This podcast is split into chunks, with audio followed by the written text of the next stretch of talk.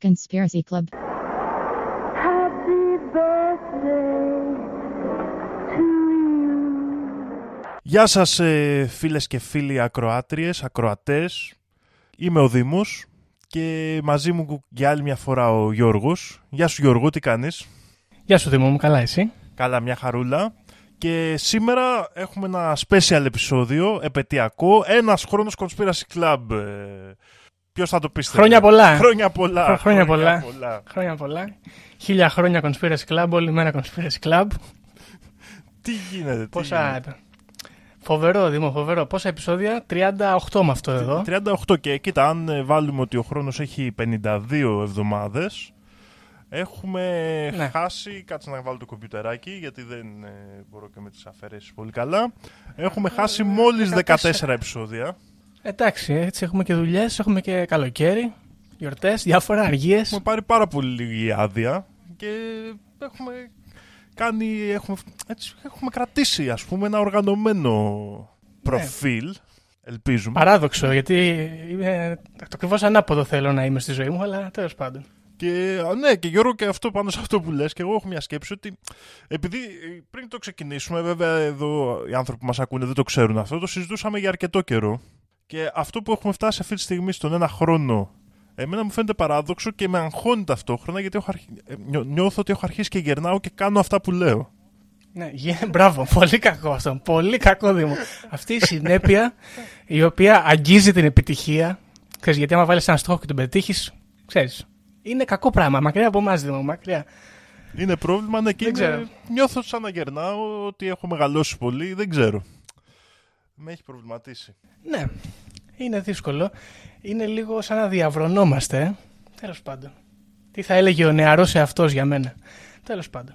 Αρχικά θέλω να πω κάτι.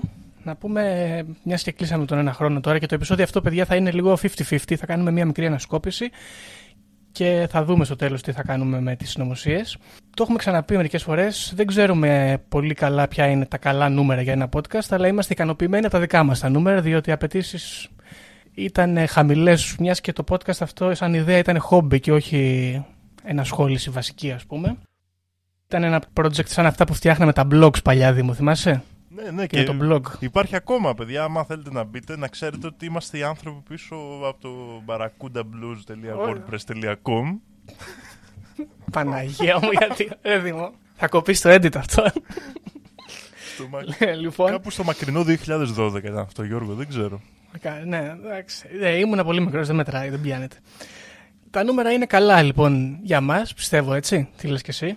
Εγώ είμαι υπερκανοποιημένο γιατί στην αρχή ξεκίνησα με τη λογική ότι θα το ακούνε καμιά εικοσαριά φίλοι μας, φίλες μας εκεί. Ναι, κάπως έτσι κι εγώ σκεφτόμουν. Παρ' όλα αυτά, υπάρχει πολλοί κόσμος όπου μας ακούει από ό,τι φαίνεται. Είναι περίεργο. Μπράβο, μπράβο μας. Ευχαριστούμε πάρα πολύ. Υπάρχουν και κάποια παιδιά, θέλω να, τους- να τους αναφέρω, που από πολύ παλαιά, από την αρχή μας έχουν στηρίξει και υποθέτω ότι βοηθήσανε λίγο στο να διαδοθεί η ύπαρξη του podcast. Όπως είναι ο Πάνος, ο Δημήτρης, η Κάτια, που δεν είναι φίλοι μας ενώ δεν τους ξέραμε προσωπικά. Επίσης, να πούμε και ένα ευχαριστώ, Δήμο μου, στα παιδιά που ήρθαν στο podcast. Ναι. Ως καλεσμένοι. Φυσικά όλα τα, αυτά τα Θα τους ενδιαφέροντα αναφέρω όλους. θέματα μας έφεραν. Ναι, Γιώργος. Όλα τα παιδιά θα τα πω. Όλους να τους πούμε. Όλα, όλα και, με, και όχι με αλφαβητική σειρά, αλλά με χρονολογική σειρά από την αρχή. Ο Φίλιππος, ο φίλος μας από τη Δανία. Ο Δημήτρης, ο φίλος μας από τη Δανία. Που έχει πρόβλημα το παιδί, αλλά έρχεται. ο, ο, ο, ο, ο Ευαγγελόπουλος, ο φίλος μας. Και αυτός. Έχει έρθει πολλές φορές. και αυτός με πρόβλημα, αλλά και αυτός έρχεται. Ε, ο Νίκος, ο Νίκος που είχε δηλώσει ότι θέλει να έρθει από πριν ξεκινήσουμε και ήρθε χωρίς θέμα. Και μετά στενοχωριόταν που του φάγανε το θέμα που θέλει να φέρει. Ωραίο. Έχουμε τον Ορέστη, τη Χάρη, το φίλο μας τον Ρολάνδο, τη Δώρα, το φίλο μας τον Σίμω, έτσι, την Κωνσταντια και την Ιώ, τον φοβερό πληροφοριοδότη μας από μέσα, τον Πέτρο, ο οποίος ήρθε και κάνει κατάθεση ψυχής εδώ πέρα. Και επίσης θέλω να πω και ένα ευχαριστώ στο Σταμάτη και στη Μάγδα που μας καλέσανε να μιλήσουμε για το podcast στο ραδιόφωνο και δεν μπορώ να μην πω ένα μεγάλο ευχαριστώ στην ελληνική αστυνομία η οποία δίνει 5 λεπτά στο podcast κάθε φορά, παρέχει το εισαγωγικό σημείωμα για να γεμίζει ο χρόνος. Ευχαριστούμε πολύ την ελληνική αστυνομία. Μας έχουν δώσει πλούσια θέματα. Σωστά, σωστά. Οπότε, Δήμο, θα σου κάνω μια ερώτηση. Ναι, Γιώργο, πες μου.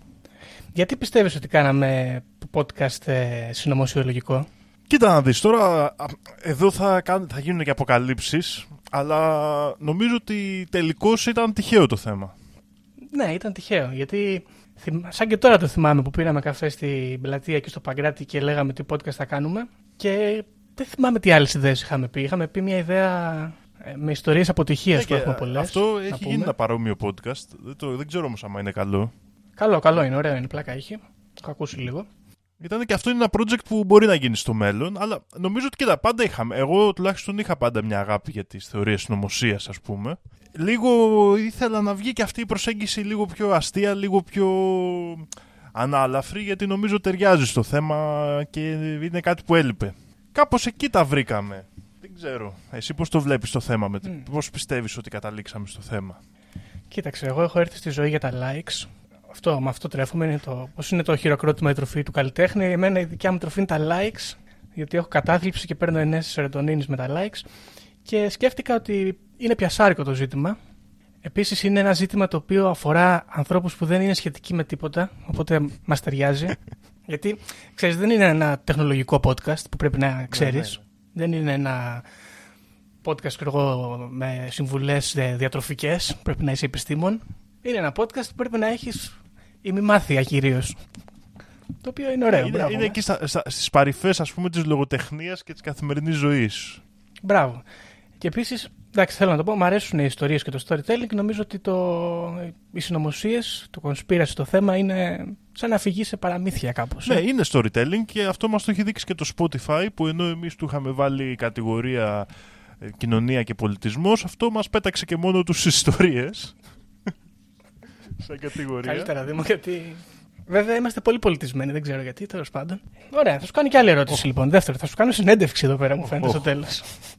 λοιπόν, γιατί Δήμο πιστεύεις ότι κάναμε podcast παρέα και δεν κάναμε podcast με κάποιον άλλο φίλο μας; Κοίτα, στην αρχή η αλήθεια είναι ότι είχαμε μαζευτεί πολλοί κόσμος. Ήταν πολλοί κόσμος, αλλά όπως έλεγα και λίγο νωρίτερα εκτός αέρας, πολύ πιστοί, λίγοι εκλεκτοί παιδιά. Ναι, ε, αν θυμάμαι καλά, στην αρχή είχαμε πει θα είναι τέσσερα άτομα σε αυτό Ναι. το podcast. Και είχαν φτιαχτεί και κάποια γκρουπ ανάλογα για επικοινωνίες, είχαν, πέφτανε κάποιες ιδέες έτσι χαλαρά, μην φανταστείτε ότι έγινε κανένα brainstorming τρελό, αλλά υπήρχε μια κίνηση, αλλά στο τέλος ε, δεν... Στο τέλος στέλναμε memes. Στέλναμε memes σε αυτό το chat. Αλλά Κατέληξε. πιστεύω ότι σημαντικό ρόλο σε αυτό, Γιώργο, έπαιξε ότι εμείς οι δύο, εκείνη την εποχή, ήμασταν κάτι μεταξύ ανέργου και ημιαπασχολούμενου.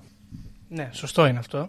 Ε, γιατί εγώ δουλεύω στην, ε, στον τουριστικό τον κλάδο, είμαι σκλάβος των ε, επισκεπτών της χώρας, οπότε δουλεύω 6 μήνες και τους άλλους 6 μήνες κάθομαι. Και εγώ δουλεύω το υπόλοιπο της χρονιάς, γιατί δουλεύω ας πούμε στον εκπαιδευτικό τομέα, άρα δουλεύω τους 6 μήνες και τους υπόλοιπους 6 κάθομαι. Ωραία, και αυτό δεν ξέρω πώς βολεύει ακριβώς. το, το ανάποδο έπρεπε να γίνεται εδώ. Κοίταξε, Δήμο μου, θα γίνω συναισθηματικούλης εγώ τώρα, θέλω να το πω. Θυμάμαι λοιπόν εκείνη τη μέρα που πήραμε καφέ στη. Πώς λέγεται, Βαρνάβα δεν λέγεται, πλατεία. ναι, ναι, ναι, στην Βαρνάβα πλατεία λέγεται. Βαρνάβα, στο Παγκράτη. Μπράβο, είχες τελειώσει εσύ με το στρατό που είχες πάει, είχες γίνει στρατιωτικός. Είχες πάρει τα παράσημα, τους βαθμούς. Και είχαμε να βρεθούμε δύο χρόνια Δήμο μου. Δύο χρόνια Δήμο.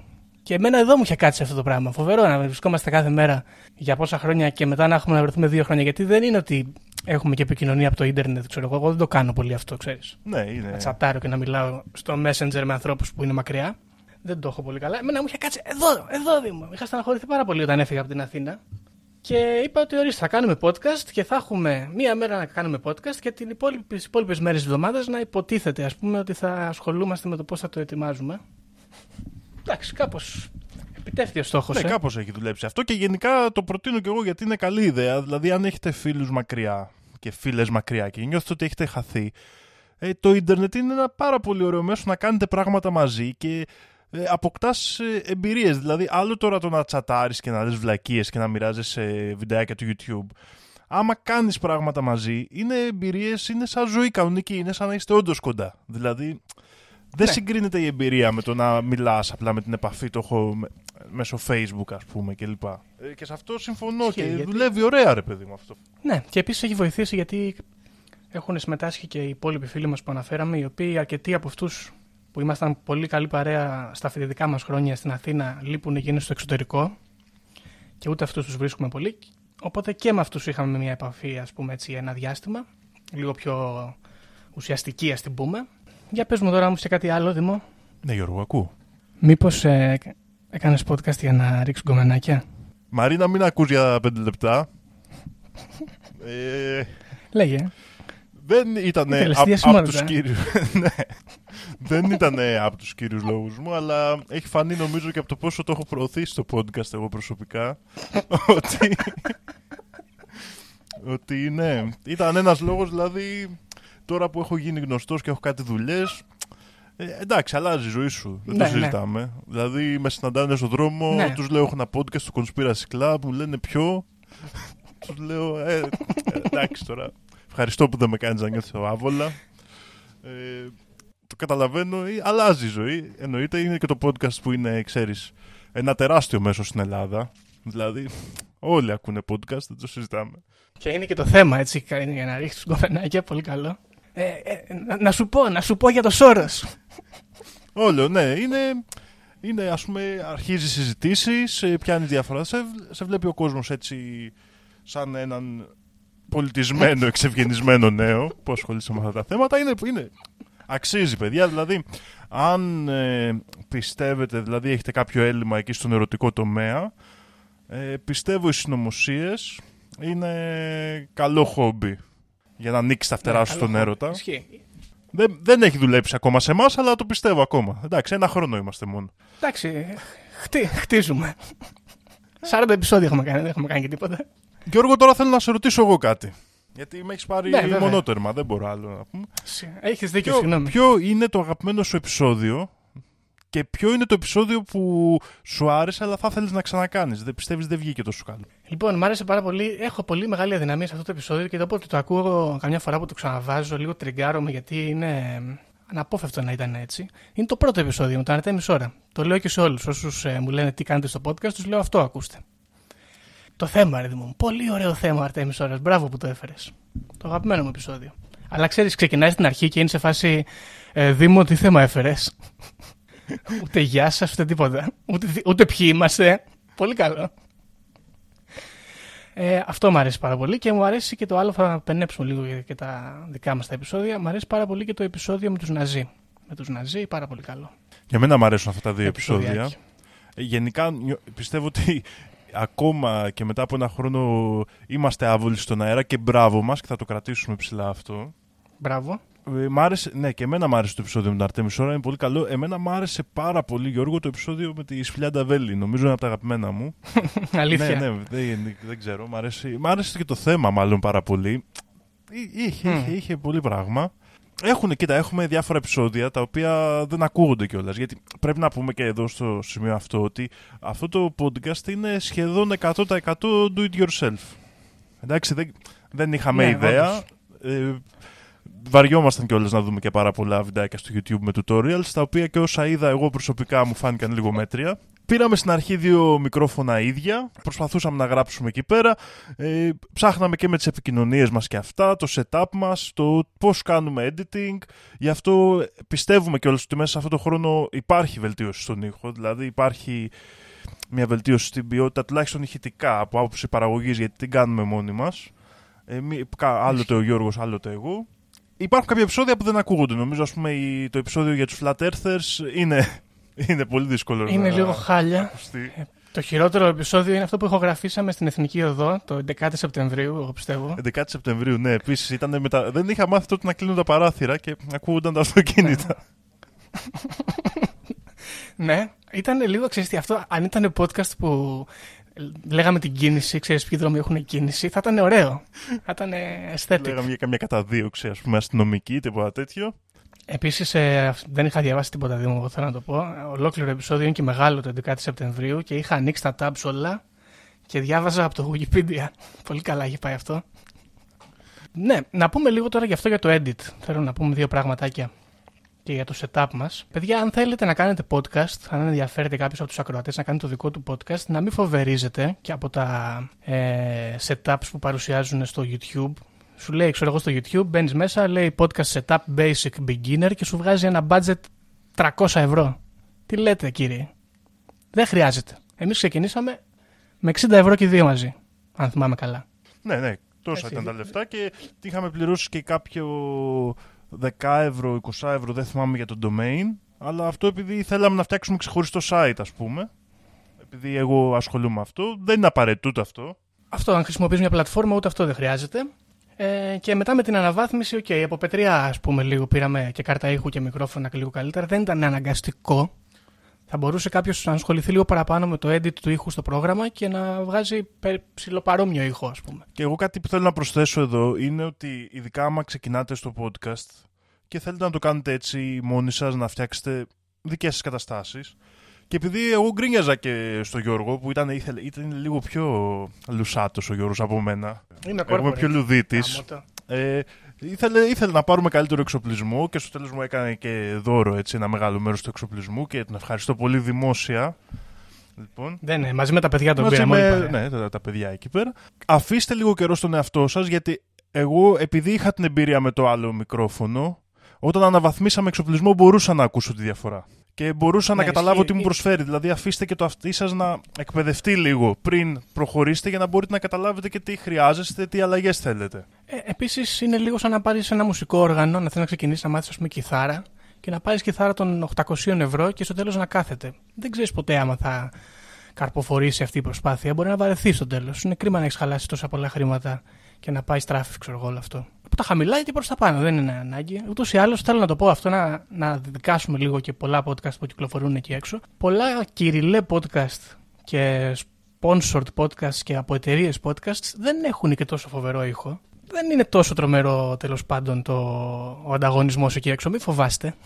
Α χρησιμοποιήσουμε πιο low, low budget καταστάσεις αρχικά. Συμφωνούμε. Ναι, και πάντα νομίζω το κύριο θέμα στο podcast είναι το περιεχόμενο. Γιατί Ναι, content. ανα, αναγκαστικά όπως, το κάνουμε, όπως να το κάνουμε και η ποιότητα του ήχου να μην είναι τόσο φοβερή αρκεί να έχει ένα βασικό επίπεδο να ακούγεται το επεισόδιο. Άμα είναι ωραίο ο άλλος θα κάτσει να το ακούσει. Και για μένα το ίδιο ισχύει και σε άλλες ε, περιπτώσεις όπως ε, στο, Fa- στο YouTube κανάλια κλπ. Εδώ που θέλω να σταθώ είναι ότι κάντε αυτή την προσπάθεια. Είναι χαμηλό το entry είναι χα- και οικονομικά αλλά και σε δουλειά και θα πούμε λίγο παρακάτω και πόσο, πόση δουλειά κάνουμε την εβδομάδα εμείς για να βγάλουμε ένα επεισόδιο. και θα, γελ- θα γελάσει όλος ο κόσμος, δεν πειράζει. Λοιπόν, αξίζει, γιατί αξίζει, γιατί πιστεύω ότι έχουμε γεμίσει ρε παιδιά corporate πράγματα. Πολύ corporate, δηλαδή και το YouTube πλέον που παλιά υπήρχαν ωραία καναλάκια, ξέρω εγώ, από εδώ από εκεί που μπορούσες να βρεις ενδιαφέροντα πράγματα. Έχουν γεμίσει όλα και είναι μεγάλες παραγωγές, δεν ξέρω, κάπως έχει, δημιουργείται ένα, ξε- μια ξενέρωτη φάση δηλαδή και πρέπει περισσότερος απλός κόσμος, γιατί και εγώ στον απλό κόσμο θεωρώ ότι είμαστε ο Γιώργος και εγώ και θε- πρέπει να βγάλει τη φωνή του προς τα έξω και να έχουμε πραγματάκια να ακούμε, να γίνονται ωραίες φάσεις, δεν ξέρω. Μου έχει λείψει αυτό. Ναι, κοίταξε. Το βλέπεις αυτό στο YouTube πολύ ξεκάθαρα από το setup που χρησιμοποιεί ο καθένας. Βλέπεις, ξέρω εγώ, έχει λάμπες από εδώ, με παιχνιδάκια από πίσω του, αφήσει, ξέρω εγώ, καρέκλες φοβερές, πληκτρολόγια που μπορεί να μην φαίνονται, που λάμπουν κτλ. Και σου λέει, ξέρω εγώ, για το τσακώθηκε ο τάδε YouTuber με τον τάδε YouTuber. Είναι λίγο μίζερο αυτό, ας πούμε. Βρείτε κάτι που να σας απασχολεί και να σας ενδιαφέρει και φτιάχτε το με 50 ευρουλάκια. Δεν έχει και τίποτα. Γράψε με το λάπτοπ σου στο κάτω-κάτω, δεν θα πεθάνει και κανείς. Ε, ένα άλλο θέμα που εμένα με απασχολεί και νο- έχουμε προσπαθήσει στο Conspiracy Club να το κάνουμε είναι ότι προσπαθούμε να μπορείτε να κατεβάσετε το, το επεισόδιό μας και να το ακούσετε τα οποία διανέμονται και για ελεύθερη χρήση. Δηλαδή μπορείτε να πάρετε ένα επεισόδιο και να το κάνετε να το χρησιμοποιήσετε όπως θέλετε. Ε, για όποιον δεν το ξέρει αυτό και θέλει να χρησιμοποιήσει κομμάτια από τα επεισόδια μας. Ε, να μπορείτε να μπείτε στο site μας και να μην ε, έχετε ούτε κομμάτια από το Facebook, ούτε κομμάτια από το Google, ε, ούτε, δηλαδή να μην ε, συμμετέχουμε σε όλη αυτή την παρακολούθηση ας πούμε. Ε, και γι' αυτό φτιάξαμε το δικό μας site, παρόλο που δίνουμε link και σε άλλες πλατφόρμες για να μοιράζουν το, τα επεισόδια μας. Μόνο πολύ πρόσφατα βρήκα μια υπηρεσία που εμένα με ικανοποιούσε τουλάχιστον ως προς τα privacy requests για, το, για analytics Και είναι δημόσια τα analytics, μπορείτε να βλέπετε πόσα page views μπορούμε να κάνουμε, είναι στο Goat Counter. Οπότε μπορείτε να δείτε και πόσες, ε, πόσα κλικ έχουμε στη σελίδα μας αυτή τη στιγμή, άμα πάτε κάτω στο footer της σελίδας μας.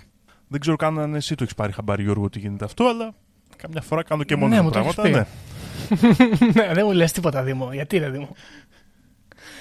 Λοιπόν, αυτό είναι αλήθεια. Ε, ναι, να πούμε λίγο εδώ πέρα ότι στην πραγματικότητα αυτό δεν έχει πάρα πολύ σημασία. Έτσι, δηλαδή χρησιμοποιούμε και το Facebook, χρησιμοποιούμε και το Spotify και το iTunes και το Instagram, αλλά είναι λίγο, ξέρεις, κάπως προς το ηθικό κομμάτι. Ξέρεις, άμα μπορούμε να το κάνουμε και λίγο διαφορετικά από κάπου αλλού, να το κάνουμε.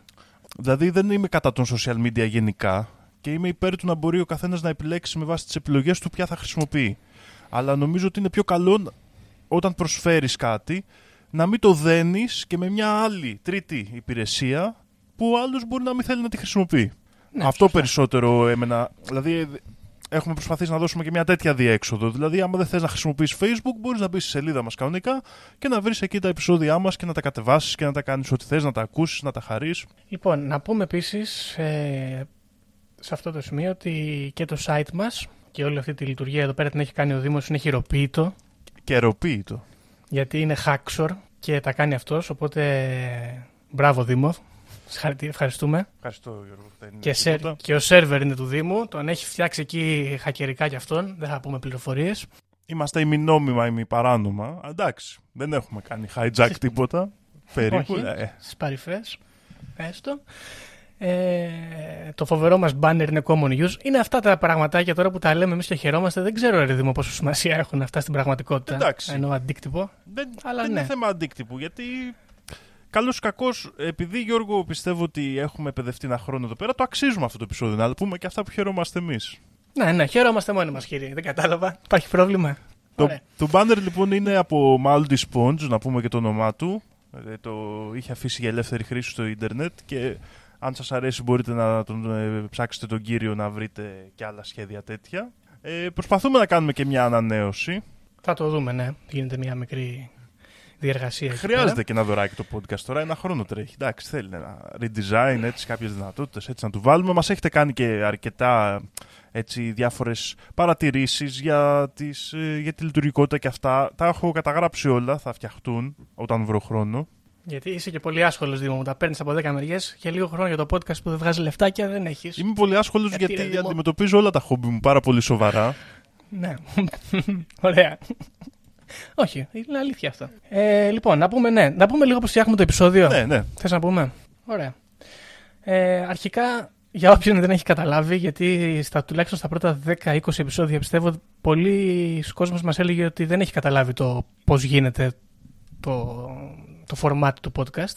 Ε, ο ένας από τους δύο μας φέρνει ένα θέμα και ο άλλος δεν το γνωρίζει και γίνεται ένα ψηλό reaction ας πούμε. Το οποίο 50-50 εγώ θα πω Δήμο μου είναι και για να μην δουλεύουμε κάθε εβδομάδα και οι δύο στο podcast αλλά και για το reaction. Ε, πώς σου φαίνεται. Εγώ πιστεύω ναι, ότι το πρώτο κομμάτι μπορεί να είναι και πιο σημαντικό, αλλά έχει και πλάκα που ο άλλος δεν ξέρει πάντα τη συνωμοσία και μπορεί να βγάλει κάποιες αντιδράσεις. Ουσιαστικά γίνεται μια έρευνα εις βάθος. Ε, μελετάμε στο διαδίκτυο και σε βιβλία, αλλά και στο πεζοδρόμιο, Δήμο, έτσι. Ναι. Δηλαδή βγαίνεις έξω, ρωτάς, μιλάς με τον κόσμο, λες για τις συνωμοσίες, σου λένε και αυτοί. Και μετά από περίπου μία, δύο ώρες, 30 λεπτά έρευνας, ναι. Θέλω να μου πεις, ανάλογα το για θέμα. πες μου, πόσο, εσύ κατά μέσο όρο πόση ώρα χαλάς τώρα πραγματικά; Λοιπόν, ναι, θα σου πω. Ανάλογα, ε, ποιες είναι οι πηγές. Αν οι πηγές είναι άρθρα και ψιλοξέρω το θέμα, μπορεί να μου πάρει και μισή ωρίτσα. Αν τώρα δω κανένα ντοκιμαντέρ ή δω συνεντεύξεις στο YouTube κτλ., μου παίρνει λίγο παραπάνω γιατί βλέπω, ξέρεις, το βλέπω κανονικά. Αυτό που μου πήρε τη με- περισσότερη ώρα ήταν το, η ομάδα Ε, όπου είδα όλες τις εκπομπές του Χαρδαβέλα. Έγινε το μυαλό μου πουρές. Πρέπει να έκασα 8 ώρες περίπου.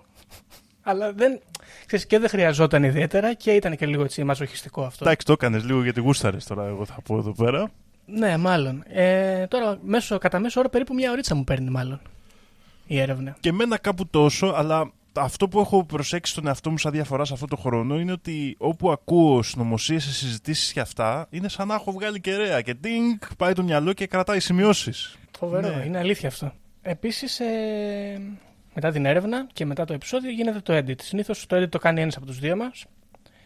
Ε, θα πούμε σε αυτό το σημείο, πρέπει να το πούμε Δήμο, ότι στα πρώτα επεισόδια, και δεν το λέω ως προς την ποιότητα, αλλά ως προς τη δουλειά που έχει πέσει, το Έντι το έκανε ο Δήμος, παιδιά.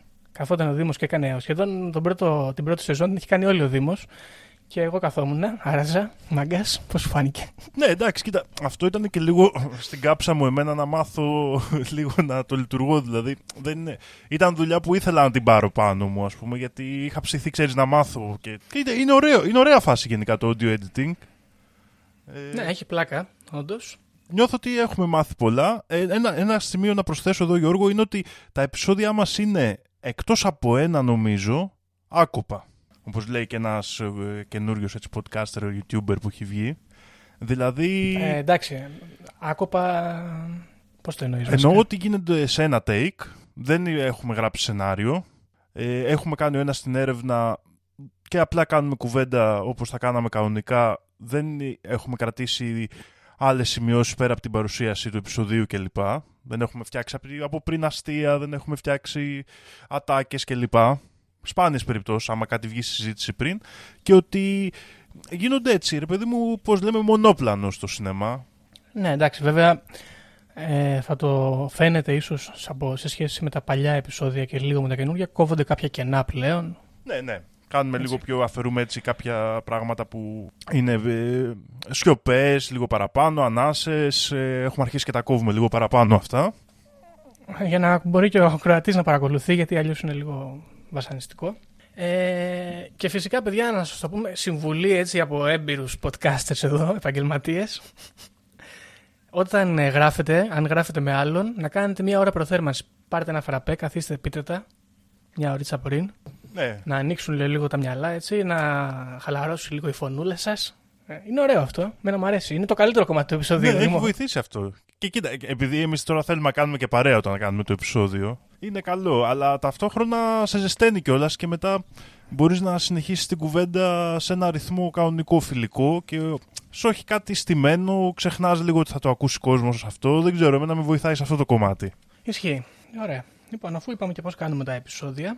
Ναι, να πούμε παιδιά ότι τα φοβερά intro και outro που έχουμε τα φτιάχνουμε εμείς, έτσι, και φαίνεται από την ποιότητα. Κάποια στιγμή ίσως βρούμε ε... ένα intro μόνιμο, αλλά μέχρι τότε παίζουμε με διάφορα. Το, για το outro θέλω να πω ευχαριστούμε πάρα πολύ το Σταμάτη Γονίδη, το Μέμο Μπεχνή, τον ε, κύριο Λιακόπουλο, τον βασιλιά της χώρας μας τον Κυριάκο Μητσοτάκη. Δεν ξέρω αν ξέχασα κανέναν, ε, που συνεισφέρανε με τα μιμίδια τους στο να φτιαχτεί αυτό το outro. Ε, Γιώργο, αυτό το outro, παιδιά, το έχει φτιάξει ο Γιώργος. Και εγώ στην καθημερινή ζωή έξω, στον πραγματικό κόσμο, στο mid space που λέμε, έχω ακούσει φοβερά σχόλια, Γιώργο. Ότι είναι πολύ φοβερό outro και συμφωνώ και εγώ. Και επαυξάνω και, φοβερό, και, και μπράβο σου. Είναι, είναι φοβερό. Έχει, έχει πιάσει Ναι, από ναι, τις πιο είναι μεγάλες ατάκες. Από τις πιο καλές ατάκες. Ναι, αριστούργημα, αριστούργημα. Πρόκειται περί αριστούργήματος. Τι άλλο έχουμε να πούμε, ρε Δημού μου; Να πούμε ότι εγώ προσωπικά, δεν ξέρω εσύ, περνάω πάρα πολύ ώρα και με τους καλεσμένους όταν έχουμε. Γιατί τα παιδιά που έχουν έρθει, με εξαίρεση ίσως τον ε, Πέτρο και τον Δημήτρη, αλλά και τον Φίλιππο, δεν έχουν πολύ μεγάλη επαφή με αυτό το συνωμοσιολογικό κομμάτι. Και έρχονται λίγο έτσι σαν, ε, πώς να το πούμε, αγνοί άνθρωποι μέσα σε αυτό το βρωμερό χώρο της συνωμοσίας. Και έχει πλάκα λίγο να βλέπεις τις αντιδράσεις. Ε, ας πούμε στο επεισόδιο με τη Δώρα, θυμάμαι ότι μας, μας ε, πιλάτε όλη τη βδομάδα, δεν ξέρω τι να πω και δεν ξέρω τι να πω και δεν έχω ιδέα εγώ από τέτοια. Αλλά Ναι. περνάς ωραία τελικά και έχει, έχει πλάκα. Πα- αυτό. παρόλο που Τι- μας έφερε την καταγεγραμμένη κιόλας γκαντεμιά της, και ήταν ένα από τα λίγα επεισόδια Ναι. που το γράψαμε και σε δεύτερη μέρα. Ισχύει. Είχε χαθεί ένα κομμάτι. Ε, ήτανε... Ναι, και είναι ωραίο αυτό γιατί και εμένα στη συνωμοσία, να πω την αλήθεια, μ' αρέσει αυτό. Δηλαδή οι συζητήσεις συνωμοσία που κάνεις με καθημερινούς ανθρώπους και το λίγο αυτό το γιατί όχι, κοίτα που θα μπορούσε να γίνει κι αλλιώς. Και αυτό το aesthetic. Μπράβο. Και τώρα, μιας και το ανέφερες, είναι καλή πάσα για να πάμε λίγο πέρα από το podcast μας και να πάμε λίγο στο θεματικό περισσότερο. Και θέλω να σε ρωτήσω κάτι που παρατήρησα ότι το παθαίνω εγώ, να δούμε αν το παθαίνεις και εσύ. Έχεις γίνει πιο επιρρεπής, πιστεύεις, στις συνωμοσίες, στο να τις πιστεύεις; Ε, δεν νομίζω, όχι περισσότερο από όσο ήμουν. Νομίζω ότι εγώ την είχα την πετριά από πιο παλιά. Α, γιατί εγώ πλέον είμαι πολύ υπέρμαχος των ε, συνωμοσιών, έχω παρατηρήσει. Ενώ παλιά ήμουνα technology and science will deliver us, έχω γίνει ε, εχθρός των επιστημόνων πλέον. Όχι, κοίτα, εντάξει. Πιστεύω ότι είναι το μεγάλο κακό. Εγώ είμαι, είμαι υπέρ των επιστημών σε ένα μεγάλο βαθμό. Όχι βέβαια σε αυτό το επίπεδο ότι είναι η λύση για τα πάντα και θα μας σώσουν και η εξέλιξη τεχνολογική, παραδείγματος χάρη, θα τα διορθώσει όλα. Α, Αυτό ίσως που έχω παρατηρήσει σαν αλλαγή ότι είναι ότι συνδέω πιο εύκολα πράγματα με συνωμοσιολογικό στυλ. Αυτό Μμ. ναι, δηλαδή μπορεί να ακούσω τρία γεγονότα και τάκ τάκ να φτιαχτεί στο μυαλό μου πιο γρήγορα ο χάρτης και να το συνδέσω με κάποια θεωρία, ας πούμε. Αυτό ναι. Μμ. Γιατί ας πούμε εγώ έχω παρατηρήσει κουβέντες ε, στα bars με τα παιδιά ας πούμε, που συγχρονιζόμαστε εκεί πέρα Σε- και δεν ξέρω αν φταίει σε ποια το μπαρ αλκοόλ. πηγαίνεις, Γιώργο, τώρα με την καραντίνα; Πάω στα παλιά τα μπαρ, σε ένα μπαρ πάω μόνο Δήμο, δεν πάω σε άλλο, εκεί θα πεθάνω εγώ. Στα παλαιά. στα παλαιά τα χρόνια που πηγαίναμε στα bars. Ε, βλέπω, ξέρω εγώ, ότι αμέσως όταν κάποιος πάει να πει κάτι κακό για μια συνωμοσία ή για τους ανθρώπους που βρίσκονται στον συνωμοσιολογικό χώρο, στεναχωριέμαι, ρε παιδί μου. Δεν θέλω να τους κακολογούμε. Δεν ξέρω. Ε, Επίσης, η άλλη ερώτηση που έχω να κάνω είναι: πιστεύεις ότι η ενασχόληση με το podcast και το συνωμοσιολογικό κομμάτι δημιουργεί την εντύπωση που έχουμε και οι δύο από ό,τι έχω καταλάβει ότι έχει γίνει hot topic η συνωμοσία ή είναι σημείο των καιρών αυτό; Αυτό, σε αυτό, Γιώργο, πραγματικά δεν ξέρω να απαντήσω. Εγώ προσωπικά και από αυτά που βλέπουμε, δεν ξέρω. Θα, θα τώρα το θέσουμε πιο συγκεκριμένα. Ε, παρατηρώ ότι μέσα στην παρέα και στα κοινά group που έχουμε και συζητάμε, όλο και πέφτουν συνωμοσιολογικά θέματα. Και δεν ξέρω αν είναι. Επειδή το podcast τώρα επειδή είναι και λίγο παρεϊστικό, ας πούμε. Παρόλο που το κάνουμε εμείς οι δύο, εγώ το νιώθω λίγο σαν παράγωγο όλης της παρέας, ας πούμε, σαν ενέργεια. Σωστά. Δεν ξέρω αν έχει επηρεάσει γενικά όλη την παρέα να ψάχνετε με τέτοια θεματάκια. Γιατί και καλά θα το βάλουν και ο Δήμο και ο Γιώργος στο podcast, οπότε καλή φάση. Ή αν ε, γεν- απλά τον τελευταίο καιρό γίνεται της κακομοίρας. Δεν μπορώ πραγματικά, επειδή είμαι σε αυτή τη θέση, αυτού του, αυτής, κάνω αυτή την παρατήρηση, δεν μπορώ να είμαι σίγουρος. Πιστεύω ότι είναι κάπου στο ενδιάμεσο η αλήθεια, ότι και εμείς το έχουμε φέρει στην παρέα, οπότε μας φαίνεται, ξέρεις, παραπάνω συχνότητα τέτοιων ιστοριών, αλλά πιστεύω ότι σε έναν βαθμό και ο κόσμος έχει τρελαθεί και είναι μια διαφύγη η συνωμοσία για να προσπαθήσουμε να εξηγήσουμε όλο αυτό το χαοτικό πράγμα γύρω μας. Ναι. Κοίτα, εγώ νομίζω ότι είναι πιο πολύ σημάδι των καιρών γιατί πάρε λίγο τον Donald Τραμπ που τα έκανε μπουρδέλο όλα, ας πούμε, όλα συνωμοσίες. Λίγο που συμβαίνουν τώρα με την πανδημία χίλια δύο πράγματα υποπτά. Ε, είναι λίγο που έχουμε κλειστεί και μέσα στο σπίτι και δεν έχεις τι να κάνεις και τρελαίνεσαι. Και έχει γίνει έκρηξη κατά την ταπεινή μου άποψη στο συνωμοσιολογικό κομμάτι. Να πούμε μπράβο μας, να- γιατί έχουμε, έχουμε και πέντε λεπτά να πούμε μπράβο μας. Ε, γιατί κάναμε συνωμοσίες before it was cool, έτσι. Δηλαδή, εντάξει, δεν ήταν και τόσο διαδεδομένα τα πράγματα, δεν είχαμε καν κορονοϊό, ας πούμε. Είχαμε ξεκινήσει πριν τον κορπί, δεν είχα, είχε, είχε γίνει η πρώτη καραντίνα νομίζω όταν ξεκινήσαμε. Άλλο που το συζητούσαμε Όχι, ρε, καιρό αυτό το- πριν, αλλά Το, επεισο- το επεισόδιο 3, αν θυμάσαι, ήταν, ε, ο κορονοϊός ήταν ακόμα στην Κίνα, Α, ναι, που λέγαμε για τους Κινέζους. Ε, δεν είναι, είναι πολύ πιο πριν. ναι, ναι, ναι. Απλά το πρώτο επεισόδιο βγη- είχαν γραφτεί και δεν είχαν βγει τα επεισόδια τα πρώτα. Βγήκαν αργότερα, είχαμε κάνει καβάτζα κάποια. Α, ναι, α, μπράβο, ναι, γιατί είχαμε πει να βγάλουμε δύο-τρία επεισόδια για να τα βγάλουμε, να έχουμε αέρα. Ναι, ακριβώς. Ναι, ναι, τώρα το θυμήθηκα Ε, αυτό. Τώρα, να πω επίσης, θέλω να πω και ότι σε αυτό το, το κομμάτι, ας πούμε, της ε, διαδεδομένης συνωμοσίας, ότι όταν είχαν βγει τα πρώτα επεισόδια του Conspiracy Club, οι κοντινοί μας άνθρωποι, έτσι, που ακούγανε τότε, γιατί δεν μας ήξερε και κόσμος, αναρωτιόντουσαν, το, το έχω ακούσει να το λένε δηλαδή, έχω ακούσει τη μάνα μου να ρωτάει τον αδερφό μου, σε αυτό το επίπεδο, αν αυτά τα πράγματα που συζητάμε τα πιστεύουμε. Το οποίο είναι καλό από τη μία, γιατί πιάνει, σημαίνει ότι πιάνει, λειτουργεί το podcast. Από την άλλη θέλω να πω ότι παρατηρώ τώρα κάποια pages εδώ στο facebook στα οποία α, πιστεύω ότι παίζεται φοβερή μπαλίτσα, είμαι πολύ μεγάλος φαν. Όπως είπαμε το υπερπληροφόρηση, το ξαναλέω, αλλά και μια άλλη και χρήστη του facebook, να μην πούμε το όνομά της, δεν είναι ευγενικό, η οποία κάνει φοβερή δουλειά από το προσωπικό τους προφίλ. Ε, δεν μπορώ να καταλάβω κι εγώ αν κάνουν πλάκα ή όχι και, και μπράβο τους και σε αυτούς. Και είναι επίσης ωραίο πράγμα αυτό στις συνωμοσίες που δεν ξέρεις αν κάνουν πλάκα ή όχι. δεν έχει και τόσο σημασία. Είναι σαν να ρωτάς κάποιον που διαβάζει βιβλία αν τα πιστεύει ή όχι. Μμ. Δεν ξέρω. Είναι σαν να Σωστό. ρωτάς κάποιον που ακούει τραγούδια αν τα πιστεύει ή όχι. Δεν ξέρω. Πω, πω. Πολύ βαθύ αυτό, Δήμο μου. Πολύ βαθύ. Δεν ξέρω αν, Είναι και μέρα ποιήση, νομίζω, σήμερα. αν έχει... Δεν ξέρω αν έχει νόημα αυτή η ερώτηση. Ε, Νόημα έχει αν κάτι τη ζωή σου την ε, προωθεί ή της βάζει εμπόδιο. Αυτό για μένα είναι το κύριο ζήτημα και φυσικά μπορώ να δω πως κάποιος ε, πιστεύοντας πάρα πολύ στις συνωμοσίες ε, μπορεί να βάζει εμπόδια στη ζωή του όπως μπορώ να δω ακ- ακριβώς το αντίθετο κάποιος που δεν δέχεται να ακούσει καθόλου συνωμοσίες μπορεί να βάζει στη ζωή του εμπόδια. Με διαφορετικό αυτό τρόπο. θα- νομίζω ότι αυτό είναι και το. κα- Ας πούμε έτσι, ένα σοβαρό πράγμα που βγαίνει από το podcast, αυ- από την ενασχόληση μάλλον με το podcast, είναι ότι εμένα προσωπικά τουλάχιστον μου έχει δημιουργηθεί μια τέτοια εντύπωση ότι καλό είναι μερικές φορές να μην τα τρώμε ρε παιδί μου όλα μάστα και ας ακούγονται πολύ τρελά ή έρχονται από πηγές οι οποίες μοιάζουν παρανοϊκές. Γιατί ας πούμε πολλές όπως έχουμε πει και στο επεισόδιο ε, πολλές συνωμοσίες εν τέλει καταλήγουν να είναι πραγματικότητα και για πολλά χρόνια θεωρούνταν περιθωριακές ιδέες.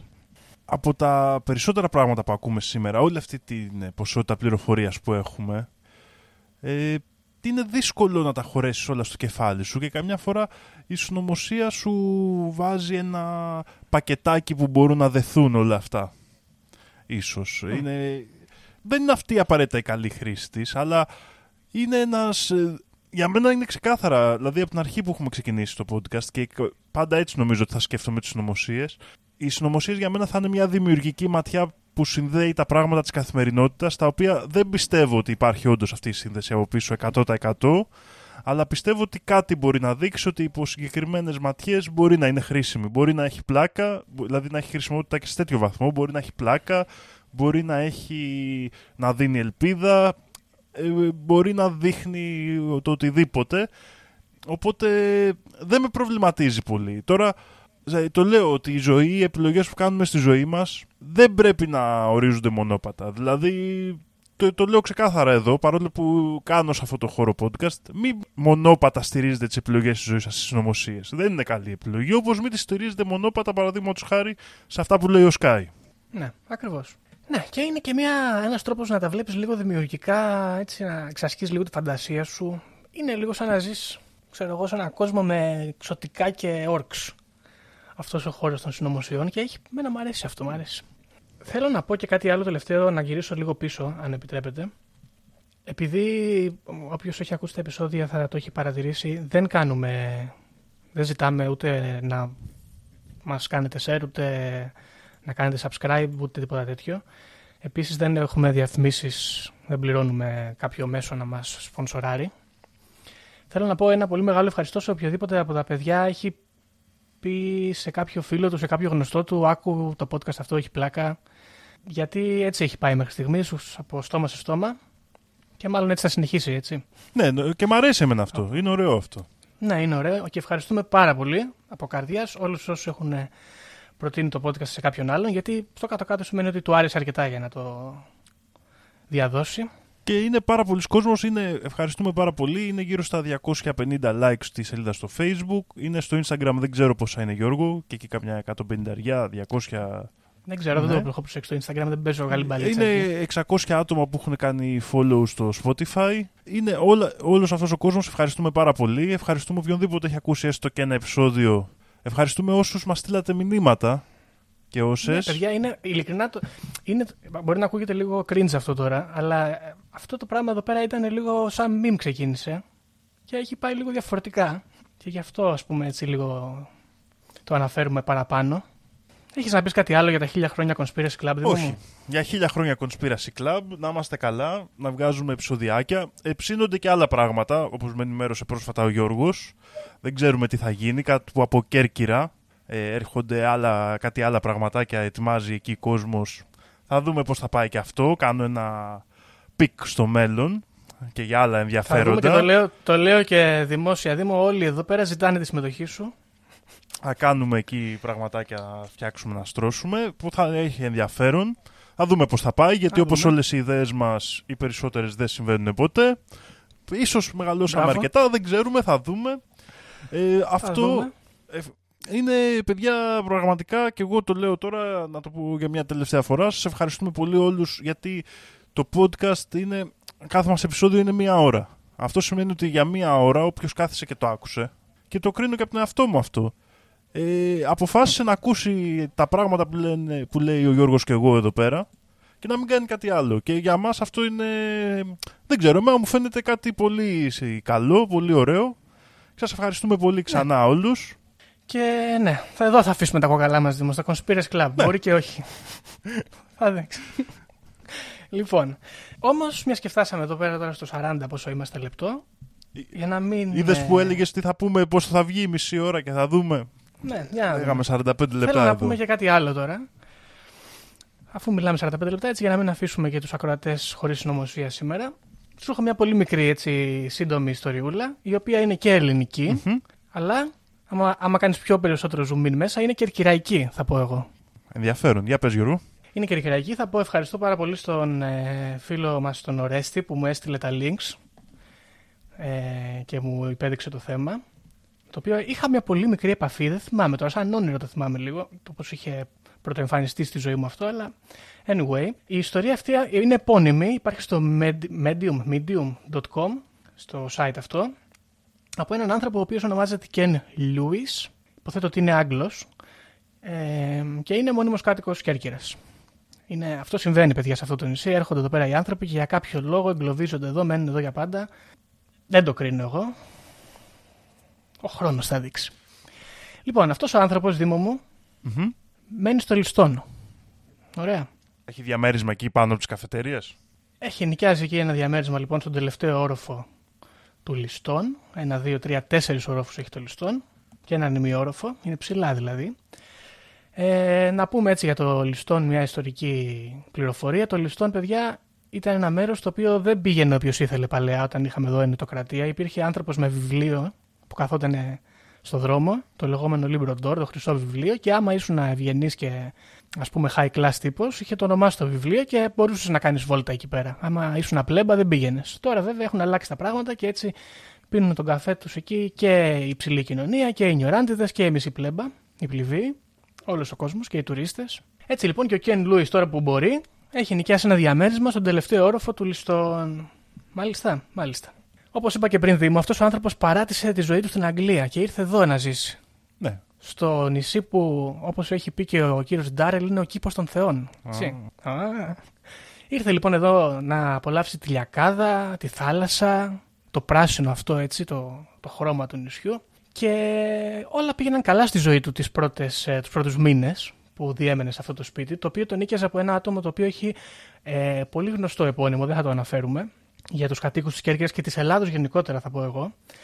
Ε, δεν ξέρω αν υπάρχει κάποια συσχέτιση, θα το κοιτάξω, θα το ελέγξω. Ε, ο άνθρωπος λοιπόν αυτός είχε νοικιάσει το σπίτι, πέρναγε μια χαρά τη ζωή του, αλλά κάποια στιγμή παρατήρησε ότι είχε προβλήματα σωματικά. Σωματικά προβλήματα. Δηλαδή κουραζόταν πάρα πολύ συχνά, ένιωθε ότι είχε πονοκεφάλους, ξύπναγε και τα μάτια του ήταν ξηρά και το στόμα του ήταν στεγνό.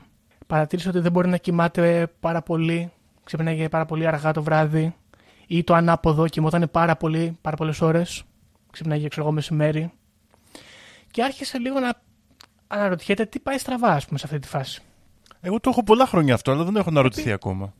Ναι, κοίταξε, νομίζω στη δικιά μας την περίπτωση είναι, είναι μάλλον κάποια κατάθλιψη. Αυτός δεν είχε κατάθλιψη. Λοιπόν. ναι, κρίμα, ε. Ναι, κρίμα βασικά θα παρατηρήσεις παρακάτω. Καλύτερα να έχει κατάθλιψη. Ένα λοιπόν ε, μεσημέρι, καθώς έκοβε βόλτες από κάτω από το σπίτι του, έπινε τον καφέ του ίσως στα τραπεζάκια απέναντι, συνειδητοποίησε ότι στο μπαλκόνι του σπιτιού του έχουν τοποθετηθεί δύο λάμπες. Δύο φαναράκια. Και που δεν τις είχε βάλει αυτός; Που δεν τις είχε βάλει αυτός, αυτός είχε λείψει για ένα διάστημα από το σπίτι και όταν λοιπόν το συνειδητοποίησε ότι, μα, αργότερα ότι υπάρχουν αυτές οι δύο λάμπες. Οι λάμπες αυτές μοιάζουν αρκετά παραδοσιακές, αλλά δεν υπάρχουν στα υπόλοιπα διαμερίσματα και σίγουρα η πολύ αυστηρή αρχαιολογία της Κέρκυρας δεν θα επέτρεπε την τοποθέτησή τους.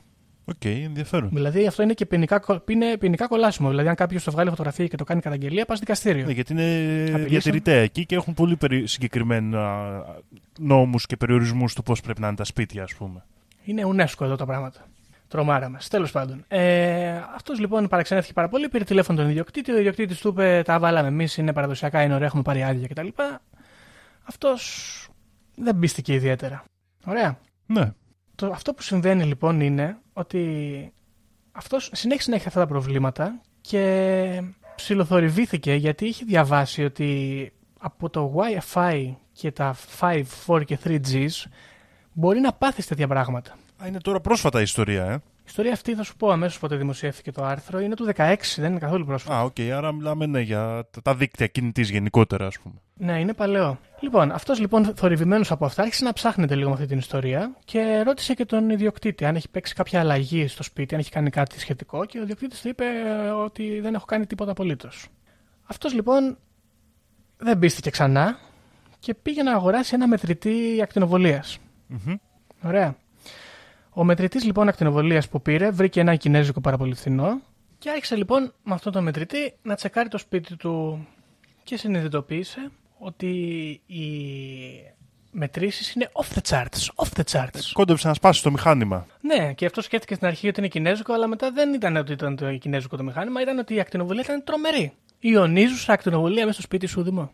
Να μην στα πολυλογώ, γιατί πλατιάζουμε εδώ και θέλω την άποψή σου. Ο τύπος αυτός λοιπόν άρχισε να μετράει την ακτινοβολία, παρατήρησε ότι σε διάφορα σημεία του σπιτιού ήταν λίγο χαμηλότερη από αυτά τα ψηλά νούμερα, αλλά still επικίνδυνη. Και όταν επικοινώνησε με τον ιδιοκτήτη, αυτός του είπε ότι δεν τρέχει τίποτα και δεν υπάρχει πρόβλημα. Πονηρεμένος λοιπόν ο φίλος μας, ανέβηκε στην ταράτσα του σπιτιού που έχει ένα συσκεπή, ας πούμε, σαν σοφίτα, ας το πούμε καλύτερα, και συνειδητοποίησε ότι υπάρχουν. Πώς τα ονομάζει, ε, πομπή, ρε παιδί μου, μεγάλη από αυτούς που τοποθετεί ο ΤΕ Κεραίες, ας πούμε. ε, για να μοιράζει σήμα. παντού. Αναμεταδότες. Ναι, ξέρεις που είναι σαν σερβερ. Αναμεταδότες, μπράβο, σαν σερβερ είναι αυτά, έχει και φωτογραφία. Λοιπόν, και οι οποίοι έχουν τοποθετηθεί εκεί χωρίς να το ξέρουν αυτοί. Παρανόμως. Τον παίρνει τηλέφωνο και του λέει: Ξέρω εγώ τι γίνεται με αυτό το πράγμα. Του λέει: Δεν γνωρίζω τίποτα. Του λέει: Αυτά τα έχει βάλει ο ΤΕ. Του απαντάει ο, ο φίλος μας ο Άγγλος: Απαγορεύεται να υπάρχουν αυτά εδώ πέρα. Πώς τα έχει βάλει ο ΤΕ. Του λέει: Δεν ξέρω τίποτα, πάρε τον ΟΤΕ. Αυτός επικοινωνούσε με τον ΟΤΕ. Ο ΟΤΕ του έκανε το ζώφιο κοριό. Και αμέσως μετά από αυτήν την επικοινωνία, περνάει ένα μικρό διάστημα και ο ιδιοκτήτης του σπιτιού τον παίρνει τηλέφωνο και του λέει ότι έχεις καθυστερήσει το ενίκιο 10 μέρες και δώσ' μου τα λεφτά και δώσ' μου τα λεφτά και αλλιώς φύγε και σήκω φύγε από το σπίτι και δεν σε θέλω άλλο. Πρέπει να θα το κάνω Airbnb και δεν θέλω να έχω μόνιμο νοικιαστή κτλ. Και συγκρούονται σε σχέση με το ενίκιο. Ο φίλος μας ο Άγγλος του ζητάει τα λεφτά του πίσω, του λέει δεν θα σε πληρώσω. Αού, γίνεται και ένας τσακωμό. Τελικά φεύγει από το σπίτι, δεχόμενος και μια οικονομική ζημιά, αλλά σκεπτόμενος το καλό της υγείας του. Και ξεκινάει μια σταυροφορία εναντίον αυτής της ακτινοβολίας στην Κέρκυρα και πηγαίνει σε διάφορα σημεία του νησιού με το μετρητή του και μετράει να δει τι συμβαίνει. Και βλέπει ότι είναι πολλά τα μέρη στην Κέρκυρα τα οποία έχουν off the charts ακτινοβολίες. Συνήθως αυτά τα μέρη είναι καφετέριες ή μαγαζιά. Και όλα αυτά τα μέρη έχουν απ' έξω ένα κουτάκι λευκό που γράφει Alarm Box, OK. το οποίο αυτός ισχυρίζεται ότι είναι αναμεταδότες. Παρανόμως τοποθετημένοι και μεταμφιεσμένοι ως ε, συναγερμοί. Να πω λοιπόν σε αυτό το σημείο ότι εγώ αυτό τον αναμεταδότη τον έχω δει σε γνωστή καφετέρια της Κέρκυρας που έχει και συγγενείς μου, αυτό το Alarm Box τέλος πάντων, και μου είπε ότι είναι Alarm Box, αλλά δεν λειτουργεί αυτό το Alarm Box, δηλαδή έχει φωτάκια τα οποία δεν είναι ποτέ αναμένα. Και μοιάζει με alarm box. Ε, ο φίλος μας εδώ παραθέτει και τα νούμερα τα οποία επιτρέπονται. Οι... Ναι, τα όρια. Έχουν standards, ας πούμε, από τις χώρες τοποθετημένα. Ε, μιλάμε τώρα για 2.000 φορές πάνω οι μετρήσεις του από το όριο. Ε, επίσης λέει ότι αφού έφυγε από το σπίτι και πήγε και έμεινε αλλού και το διπλοτσέκαρε και το τριπλοτσέκαρε η υγεία του επανήλθε, σταθεροποιήθηκε και κοιμόταν καλά. Αλλά πιστεύει ότι σε πάρα πολλά μέρη στο νησί μας παρανόμως ο ΟΤΕ, δηλαδή το κράτος, με καιροσκόπους ιδιώτες, τοποθετούν αυτούς τους αναμεταδότες, μισθώνοντας το ΟΤΕ, δηλαδή το, το μέρος, κερδοσκοπικά δηλαδή εδώ, ε, και ψήνουν ζωντανούς τους κατοίκους της Κέρκυρας για καλύτερο ίντερνετ. Το οποίο δεν έχουμε βέβαια, αλλά τέλος πάντων. Πώς σου Κοίτα, φαίνεται; δεις τώρα. Αυτό είναι παλιά ε, συζήτηση που γίνεται. Το είχαμε δει και λίγο σε ένα κομμάτι. Δεν θυμάμαι, είχαμε κάνει επεισόδιο για το 5G. Είχαμε πει για τον Λίγο στον κορονοϊό κορονοϊό λίγο για το είχαμε 5G. Γενικά είναι περίεργο κομμάτι με πολλές συζητήσεις. Αλλά πρώτη φορά ακούω κάποιον έτσι ιδιώτη να έχει κάνει τόσο μετρήσεις ενδελεχώς, αλλά και να δηλώνει επίσης για συγκεκριμένα μέρη. Είναι καινούριο στοιχείο αυτό, δεν το έχω ξανακούσει. Για συγκεκριμένα μέρη και, Μέρη και ονόματα, στα λέει, οποία έτσι. θέτει ας πούμε, μετρήσεις και θα ήταν ενδιαφέρον ας πούμε, να γίνει μια επαναληπτική μέτρηση, αν κάποιος διαθέτει εξοπλισμό τέτοιο. Ε, δεν ξέρω. Ε, τώρα, φυσικά και μπορώ να σκεφτώ λόγους για να το κάνουν αυτό. Ε, εννοείται ότι πολλές κυβερνήσεις και ιδιωτικές επιχειρήσεις θέλουν τον κόσμο να νιώθει άσχημα κλπ. Είτε για να είναι κατευνασμένος, είτε για να του πουλήσουν το ανάλογο προϊόν που θα του λύσει την ε, άσχημη διάθεσή του. Α, εσύ πιστεύεις ότι γίνεται για να μας ψήσουν, όχι για να έχουμε ίντερνετ και να πουλάει η Κοσμοτέ; Πιστεύω ότι γίνεται και αυτό, θα μπορούσε. Εννοείται ότι θα μπορούσε να είναι και αυτό ένα κομμάτι, γιατί δεν έχουμε μόνο το ζήτημα τώρα εδώ πέρα του να έχουμε καλύτερο ίντερνετ. Βέβαια και αυτό παίζει μέσα. Ότι ξέρεις, πολλές φορές δεν διαφωνώ σε αυτό ότι οι καλύτεροι, τα χειρότερα πράγματα εναντίον της ανθρωπότητας έχουν γίνει απλά σε μια τυχαία ανάπτυξη. Εννοείται αυτό. Παίζει πολύ στον κόσμο. Δεν ξέρω, πολύ ενδιαφέρουσα η ιστορία εκεί του κυρίου Κεν, είπες το όνομα του; Κεν Λούις, ναι. Του Κεν Λούις. Με ενδιαφέροντα ε, ευρήματα. Το μόνο που δεν κατάλαβα, Γιώργο, και ήθελα να σε ρωτήσω τέτοιο. Τι, ε, τα φαναράκια αυτά τι υποτίθεται ότι ήταν. Ήταν και αυτοί αναμεταδότες, σαν αυτούς που έχουν τα μαγαζιά. Είχε μέσα στο φανάρι δηλαδή τον αναμεταδότη. OK, okay, OK. Okay. Φαίνεται στη φωτογραφία ότι το φανάρι αυτό είναι ξέρεις, καλυμμένο με σαν με τζαμάκι, ας πούμε, αυτό το degradé, το jump, όπως λέγεται. OK. Okay. Άρα αυτός σου έλεγε ότι έγινε κάποια τέτοια τοποθέτηση. Ε, μυστήριο εδώ αποτελεί ποιοι τα τοποθετούν αυτά, δηλαδή και πότε. Αυτός λέει ότι αυτά τοποθετούνται από τον ΟΤΕ αναγκαστικά, διότι είναι μηχανήματα που δεν τα έχει οποιοδήποτε. Mm. Έχει δει αυτός κάποια τέτοια τοποθέτηση, ας πούμε; Ε, έχει δει στο σπίτι του από πάνω αυτά τα, τους servers που λέγαμε και πριν, τους αναμεταδότες ναι. τους μεγάλους. Δεν τους, δεν τους είδε να τους τοποθετούν, δηλαδή δεν τους έπιασε από αυτό φόρο, αλλά ε, τους είδε να υπάρχουν ενώ δεν υπήρχαν πριν. Τέλος πάντων, δεν είναι κάτι που δεν μπορώ να πιστέψω, γιατί γενικά το εθνικό μας ολιγοπόλιο τηλεπικοινωνιών είναι γενικά... έχει κάνει διάφορα θέματα περίεργα.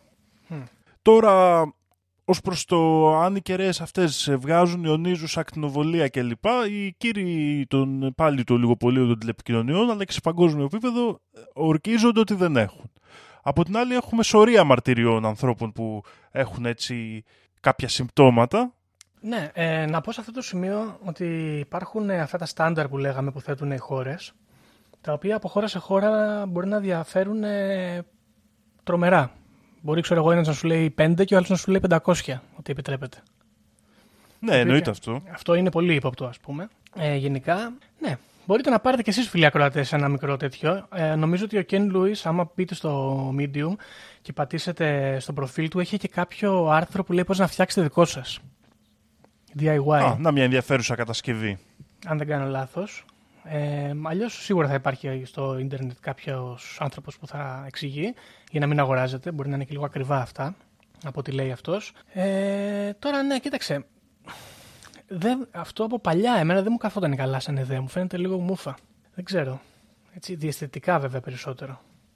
Δεν σου φαίνεται δηλαδή ότι στέκει ότι ας πούμε, τα, τα, τα ηλεκτρομαγνητικά κύματα πούμε, των κεραιών μπορούν να προκαλέσουν αυτά τα συμπτώματα; Δεν πιστεύω δηλαδή ότι αυτές, οι, αυτές ακόμα και αν αυτά τα alarm boxes που λέει είναι ξέρω εγώ μοντεμάκια, routers ας πούμε, ε, δεν πιστεύω ότι προκαλούν τέτοιο πρόβλημα και ότι αυτά με τις μετρήσεις είναι λίγο μεχ. Κυρίως γιατί παρατήρησα λίγο σε ένα άρθρο του ίδιου του Ken Lewis πάλι στο Medium που περιέγραφε τα νούμερα ότι χρησιμοποιούσε λίγο ύποπτα, έκανε ένα μαγείρεμα, δηλαδή έλεγε ε, μιλιβάτα ένα τετραγωνικό και μετά χρησιμοποιούσε το, το, το, πίνακα που έλεγε τα μέγιστα και τα, και τα minimum και τα ελάχιστα, τις τιμές που επιτρέπονται σε... Αυτό θα μετρούσε συγγνώμη σε τετραγωνικά εκατοστά και μετά χρησιμοποιούσε τα peaks και τα lows σε τετραγωνικά μέτρα. Okay, Αλλά τα, τα, συνέ, τα συνέκρινε σαν να είναι το ίδιο όμως. Και είναι λίγο μαγειρεματάκι αυτό. Ή, ή μαγειρεματάκι ή δεν πολύ καταλαβαίνει πώς λειτουργεί το πράγμα, ένα τα δύο. Βέβαια, να πούμε επίσης ότι εδώ στην Κέρκυρα, παιδιά, έχουμε δυστυχώς τρομερά ποσοστά ε, ανθρώπων που εμφανίζουν ε, καρκίνο ανά ξέρω εγώ, χιλιά άτομα πληθυσμού. Το οποίο ξέρεις, θα μπορούσε κάποιος να το συνδέσει. Ναι, είναι, είναι σημαντικό ζήτημα και αυτό και μια μεγάλη απορία γενικά για την Κέρκυρα, την οποία την έχω και εγώ από αυτά που έχω ακούσει στο περίγυρό μας. Ναι, είναι φοβερό. Ε, Τέλος πάντων, αυτά μας είπε ο Κεν Λούις. Ελπίζουμε να είναι ακόμα στην Κέρκυρα ο φίλος μας και να είναι καλά σε κάποιο σπίτι χωρίς ε, μεγάλα transmitters. Καλά στην και υγεία να συνεχίζει τον αγώνα του για να το ξεμπροστιάσει αυτό το θέμα. Πάντως πολύ μυστήριο θέμα, ειδικά αυτό με τα alarm boxes. Να σε ρωτήσω Γιώργο, εκεί στην καφετέρια που λες εσύ ότι το έχεις δει αυτό το alarm box, ε, νιώθεις Ναι. κάτι περίεργο, Ε, όποτε έχεις πάει; Όχι, όχι όπως τα περιγράφει ο Κεν Λούις. Όχι, όχι, δεν θα πω όχι. όχι. Εντάξει, βέβαια ξέρεις και στην καφετέρια κάθεσαι λίγο, ενώ αυτός έμενε εκεί πέρα στο σπίτι του όλη τη μέρα, δηλαδή μπορεί να υπάρχει και αυτό το ζήτημα. Ναι, παίζει και αυτό ένα μικρό ρόλο. Βέβαια, αν είναι έτσι, τότε δεν μας πειράζουν και πολύ αυτά τα alarm boxes. Θα πω εγώ. Που τους περνάς από εκεί, δεν είναι ότι σε βομβαρδίζουν όλη την ώρα. Αυτό. Πάντως, σε αυτή την ιστορία να πω ότι αυτό που μου άρεσε είναι ότι ένας απλός καθημερινός άνθρωπος που θα μπορούσε να τον έχω εξυπηρετήσει στο κατάστημα ή να τον ξέρω προσωπικά ήταν ένας μάχημος ε, ερευνητής. Ανεξάρτητος. Αυτό μου άρεσε. Ναι. Θα μπορούσε να είναι ένας φίλος μου. Ναι, και στην πραγματικότητα, Γιώργο, όλοι αυτοί οι ανεξάρτητοι ερευνητές, οι αγνοί, οι οποίοι ξέρεις, εγώ τους χωρίζω τους ανεξάρτητους ερευνητές και βάζω και αποσιοποιητικά εδώ σε δύο κατηγορίες. Υπάρχουν οι αγνοί, οι οποίοι συναντούν ένα πρόβλημα και τους κεντρίζει το ενδιαφέρον και πάνε να το λύσουν, και υπάρχουν και αυτοί που κάνουν καριέρα γράφοντας βιβλία. Τη, τη δεύτερη κατηγορία μπορούμε πολύ εύκολα να την ξεχωρίσουν με βλέποντας, ας πούμε, αν τώρα βλέπεις έναν άνθρωπο που έχει γράψει 7 βιβλία σε 7 διαφορετικά θέματα, ε, Κάτι παίζει. Εντάξει. Όχι ότι δεν είναι ενδιαφέρον. Όχι ότι οι απόψεις του κατευθείαν δεν είναι ενδιαφέρουσες. Έτσι, δεν το λέω έτσι, προς Θεού, μην παρεξηγηθώ. Αλλά ε, το έχει κάνει λίγο καριέρα το ζήτημα. Ναι, είναι λίγο ύποπτο. Δεν το βλέπω εγώ τόσο ύποπτο, όσο περισσότερο ξέρεις ότι ψάχνει όλα τα θέματα που έχουν ενδιαφέρον και προσπαθεί να τα πουσάρει. Οπότε ίσως βγάζει κάποια υπερβολικά συμπεράσματα. Σωστό. Σωστό. Περισσότερο έτσι το, το καταχωρώ στο μυαλό μου.